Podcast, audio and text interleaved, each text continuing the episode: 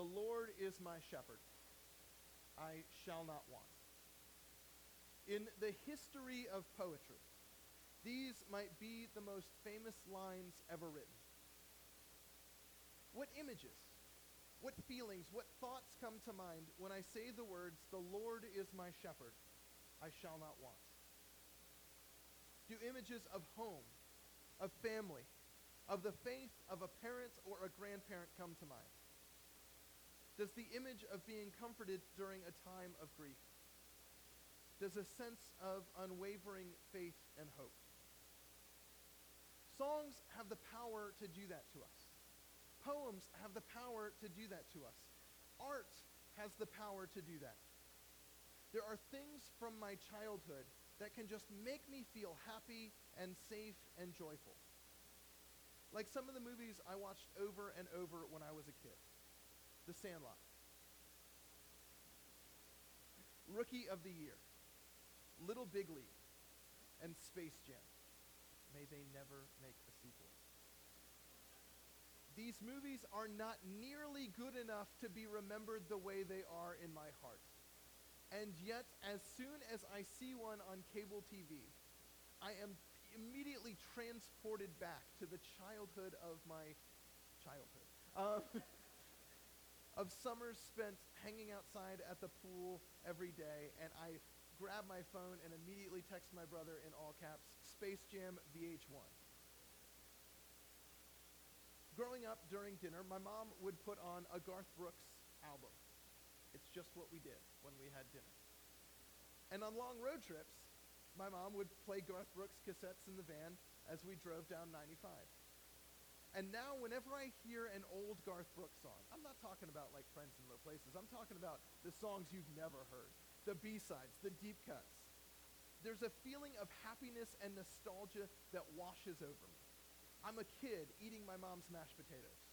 Or we're driving down 95 about to go on vacation. Songs, movies, art can connect us to our past.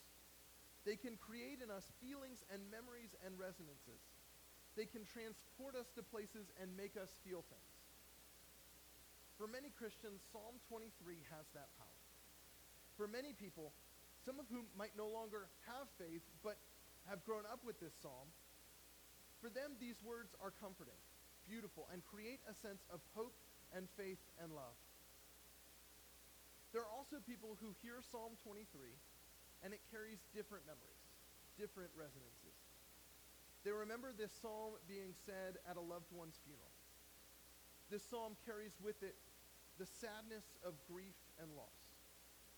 Yes, it is hopeful. Yes, it is beautiful. But it reminds them of the people that were such an integral part of their lives and are no longer here. It reminds them of the hole, the space in their life that they long to still be occupied. We're going to talk about Psalm 23 this morning. And from the start, I want to acknowledge that as powerful as this psalm is, equally as powerful might be the memories or things you associate with this psalm. Maybe you remember your mother or grandmother reciting this psalm from memory.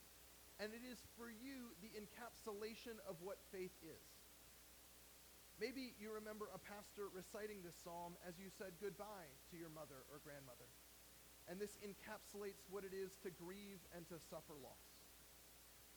Maybe you don't have any associations with this psalm, but are now maybe feeling a sense of loss for events and experiences you have never had.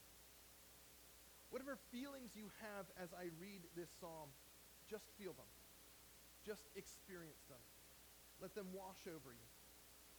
And then we'll talk about the things that create these feelings and experiences, what is behind this psalm that makes it among the most powerful, certainly the most popular, and the most quoted of all the psalms. But for now, I just want to read it. The Lord is my shepherd. I lack for nothing. He makes me lie down in green pastures. He leads me beside the quiet waters. He refreshes my soul. He guides me along the right paths for his name's sake. Even though I walk through the darkest valley, I will fear no evil, for you are with me. Your rod and your staff, they comfort me. You prepare a table before me in the presence of my enemies. You anoint my head with oil. My cup overflows. Surely your goodness and love will follow me all the days of my life, and I will dwell in the house of the Lord forever. Amen. Now let's go back through it, piece by piece, and look at what is going on in this psalm. The Lord is my shepherd. I lack nothing. The bulk of this song is an extended metaphor. Metaphors by nature compare two things that are not related uh, for the sake of the one defining the other. It's been World Cup season. Pastor Matt, when are you going to stop talking about soccer? But it means that we have heard things like Cristiano Ronaldo is the LeBron James of soccer. Um, now, Ronaldo and LeBron are nowhere close to being the same person. In fact, there aren't many points of comparison between them, except for the fact that they are both among the best to ever play their respective sports. And their physical dominance, we just haven't seen athletes like them in soccer or basketball, is key to their dominance. When the psalmist says, The Lord is my shepherd, he's employing a metaphor. But he needs to explain the ways in which God is like a shepherd, because there are many ways in which God is not like a shepherd. Shepherds stayed out with the animals in the fields 24 7, so they were smelly, dirty, and unkempt. Have you ever been to a petting zoo? For a while. It don't smell good. Being a shepherd was not really a prized possession in ancient times. There's a story in the Bible where the prophet Samuel goes to find the next king of Israel, and God sends, sends him to a man who has a number of sons. All of the elder sons are paraded in front of Samuel, and Samuel himself sees some potential in the group, but God doesn't. God rejects all of the elder sons. So Samuel says to the father, Have you any other sons? And the father says that there is still the youngest, but he is out with the animals tending to the herd. He is out there because tending to the herd was the job for the lowest, for the youngest, for the one who couldn't claim seniority over anyone else. You know when that call comes into the office and the most recent hired person has to take it because everyone else says, uh uh-uh? uh? That's being a shepherd in ancient times. It goes to the one who couldn't say no. So saying God is like a shepherd is a metaphor that needs defining. Because far as I know, God is not smelly, God is not dirty, God is not unkempt, and God is not the lowest. So, what does it mean for God to be a shepherd? The psalmist is going to tell us. He makes me lie down in green pastures. He leads me beside quiet waters. He refreshes my soul. He guides me along the right paths for his name's sake. We got part of the definition in the, the first part that I read, and here we get it in full. God is like our shepherd in that he takes care of us the way a shepherd would care for a sheep. A shepherd's job was to ensure that the sheep of his fold were well cared for, that they wanted for nothing. When they needed rest, the shepherd called them to rest. When they needed water, the shepherd brought them water. When a sheep was hurt or sick, the shepherd oversaw their care until they were restored. But here's the deal, friends. We shouldn't like this metaphor. Because in this metaphor, God gets to be the good shepherd, and you know what we get to be? Sheep. And you know what sheep are? Sheep are dumb. Sheep are real dumb. Sheep are some of the dumbest animals that exist. In fact, the fluffy sheep that we have that make us wool, and we can make pictures of using cotton balls, don't really exist in the wild. They don't exist outside the perfect conditions offered by human beings. Wild sheep are thinner. They have much shorter hair, something that it would be really painful to make clothes out of, and have giant curved horns. And their hair is auburn or brown. These are not the cute things that you let your kids feed at the petting zoo. The reason that the sheep that we would recognize couldn't exist outside of human protection is partly due to the fact that sheep have no natural ways of defending themselves, and also because they're, again, really dumb animals. They will wander right off into danger if left unattended. So when the psalmist talks about sheep, or the shepherd leading the sheep in right paths, it is precisely because sheep lack direction. And the ways in which they would lead themselves will more often than not lead them right into danger. When we talk about God being our shepherd, when we talk about Jesus being the good shepherd, how often do we think of ourselves as sheep? When we say we need God to lead us in right paths, how much are we acknowledging our own inability to lead ourselves? Domesticated sheep, were it not for human domestication and protection, would not exist in the same form that they do now. These sheep either would have been devoured by predators or would have had to adapt to being in nat- the natural environment.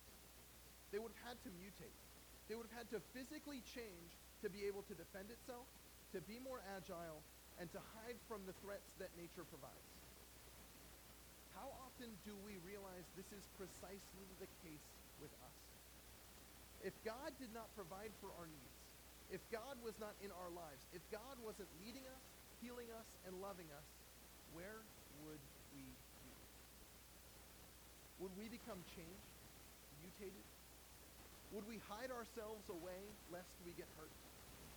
Would we develop ways of hurting others before they could hurt us? Would we become more agile, leaving people, places, or situations before we got hurt?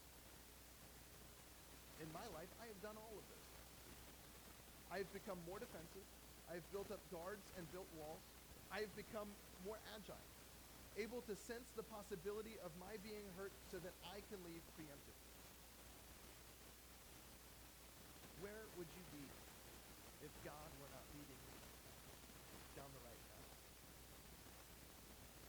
Because you see, when God is our shepherd, we develop an ability to trust, to risk, to be vulnerable. Being in a herd, being in an open pasture, is to be vulnerable.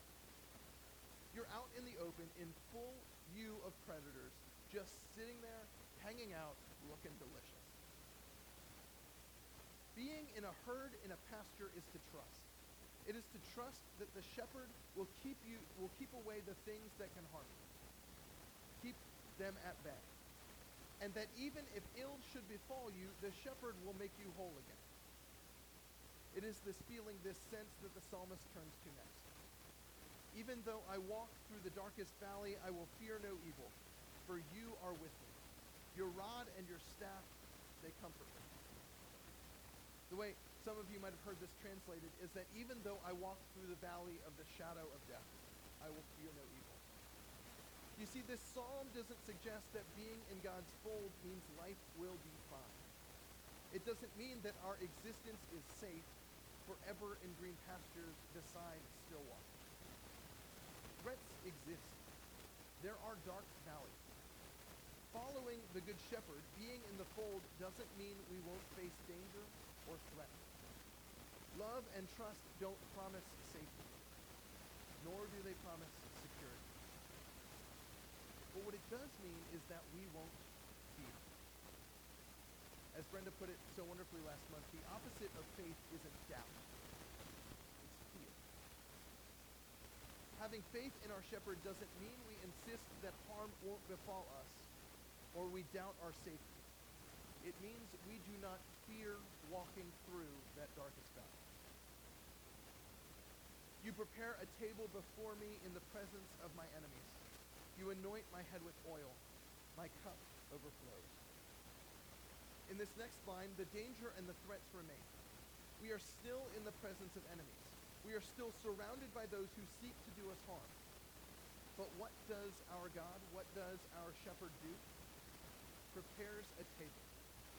There is a table prepared in the presence of our enemies. When I think of a table prepared, I think of peace. I think of comfort. I think of love. When do we sit at prepared tables? It is in the company of loved ones, right? Be they friends or family. The love, the friendship, the respect that is needed in order for someone to prepare a table for you is immense. A prepared table takes time. A prepared table takes effort. A prepared table takes space and freedom to prepare the table. Can you imagine sitting down to a prepared table whilst surrounded by your enemies? What hedge, what measure of protection would you need to sit down at a prepared table in the midst of your enemies? Because think about it, when we sit down at a prepared table, we are again vulnerable. We are lounging. We are indulging. We are just chilling. No one prepares an excellent table scale, which I'm told is a word, and then eats a quick meal. You don't wolf down a meal with, it, with an immaculate centerpiece and seven forks. You might only use one of the forks. You don't wolf the food. Sitting down at a prepared table is to take leisure in the presence of those who wish you harm. The same level of protection, time, and freedom that would allow a table to be prepared is required to sit down and to enjoy the preparation. When we can trust at that level, we taste the goodness of the Lord. We see that our cup runneth over. We see that we are anointed and blessed. We can see the abundance of our God. We see gift where others see scarcity or fear. And we learn the lesson on which the psalm ends. Surely your goodness and love will follow me all the days of my life, and I will dwell in the house of the Lord forever. Did you notice how I called it the valley of the shadow of death earlier, and then didn't talk about death? I just went back to the darkest place. Well, now we're going to deal with the death part. One of the things we fear most, if not the thing we fear most, is death. Our own death. The death of people we care deeply about and rely on. The darkest valley can refer to many things, but chief among them is the valley of the shadow of death. And this final line connects trusting and loving our shepherd with how we approach death. Based on all we have talked about so far, on how God sees to our needs, how God cares for us and provides for us, how God leads us to health and happiness, and we do not fear even as danger surrounds us, it is not too far of a stretch to say that if we truly believe this and follow our Good Shepherd, goodness and love will be our constant companion. Goodness and love are the attributes of the shepherd that we have spoken of thus far. And if we stay within the herd, we will be surrounded by the goodness and love of our shepherd. So it is with God. If we love and trust and follow, we will be surrounded by the goodness and the love of our God. Then the writer talks about dwelling in the house of the Lord forever. This is a reference to the afterlife because I don't know about you, but I don't plan to dwell forever anywhere here. In the I'm going to live forever sense. I've, I've passed that teenage immortality stage. In the valley of the shadow of death, our writer fears no evil and then professes faith that even in death he will dwell with God forever. I think the greatest test of our faith is how we face death. Do we shrink from it in fear? Do we let anxiety about mortality cripple us? Is it the great enemy against which we need to fight with all of our strength? I'm rereading the Harry Potter books this summer, and in the first one, Dumbledore has this great quote. Harry has just reacted incredulous, incredulously at the notion that someone might welcome death, or at least make a choice that would ensure that person's death. Then Dumbledore remarks, To the well organized mind, death is but the next great adventure. If the goodness and love of God follow us all the days of our lives, I imagine we might feel that as death approaches, it is but the next path our shepherd leads us on for his name's sake. I think this is why we read this psalm at funerals.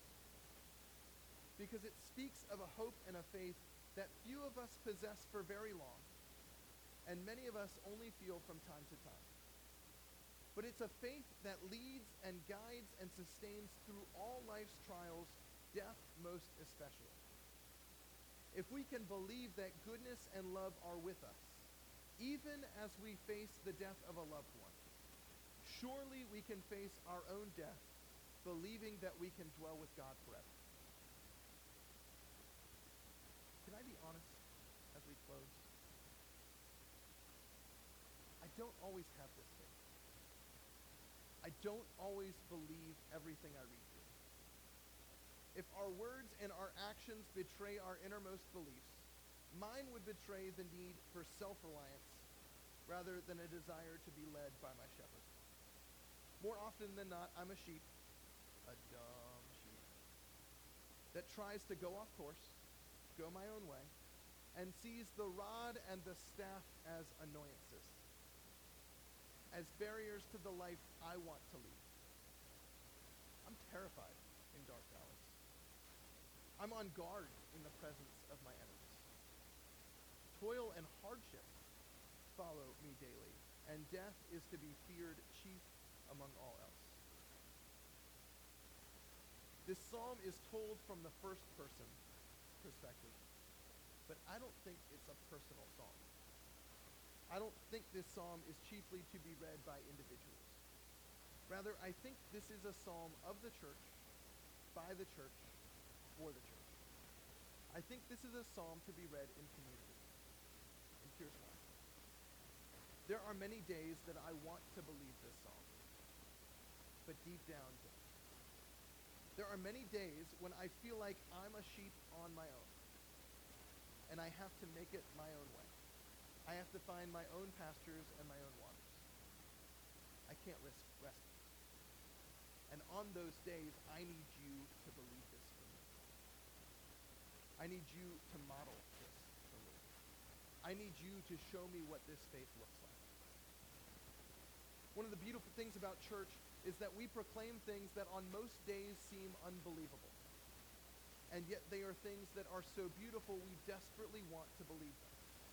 And we need each other precisely for the days when it is so hard to have faith, when we don't quite believe. But on those days, someone in the church believes. On the days you don't believe, I believe. On the days I don't believe, you believe. And on the days neither one of us believes, the rest of the church believes. And we pull each other along until that time comes when we all believe all the time that the goodness and the love of God will follow each and every one of us all the days of our lives, and we have sure faith that we will dwell in the house of the Lord forever. So today I want us to end reciting this psalm together. We might not believe all of this every day. There might be days when it's hard to see the goodness and mercy of the Lord constantly with us. There might be days when it's very easy to see the goodness and mercy of the Lord all around us. We might not believe all of this every day. There might be days we really want to believe it, even though deep down we don't. There might be days we can't possibly believe it because the weight of the world is too heavy. And there are days when we surely do believe it for all of those days and for all of us, let us say this psalm together. Each of us coaxing the other to believe it a little bit more. That the Lord is my shepherd. I lack for nothing. He makes me lie down in green pastures. He leads me beside quiet waters. He refreshes my soul.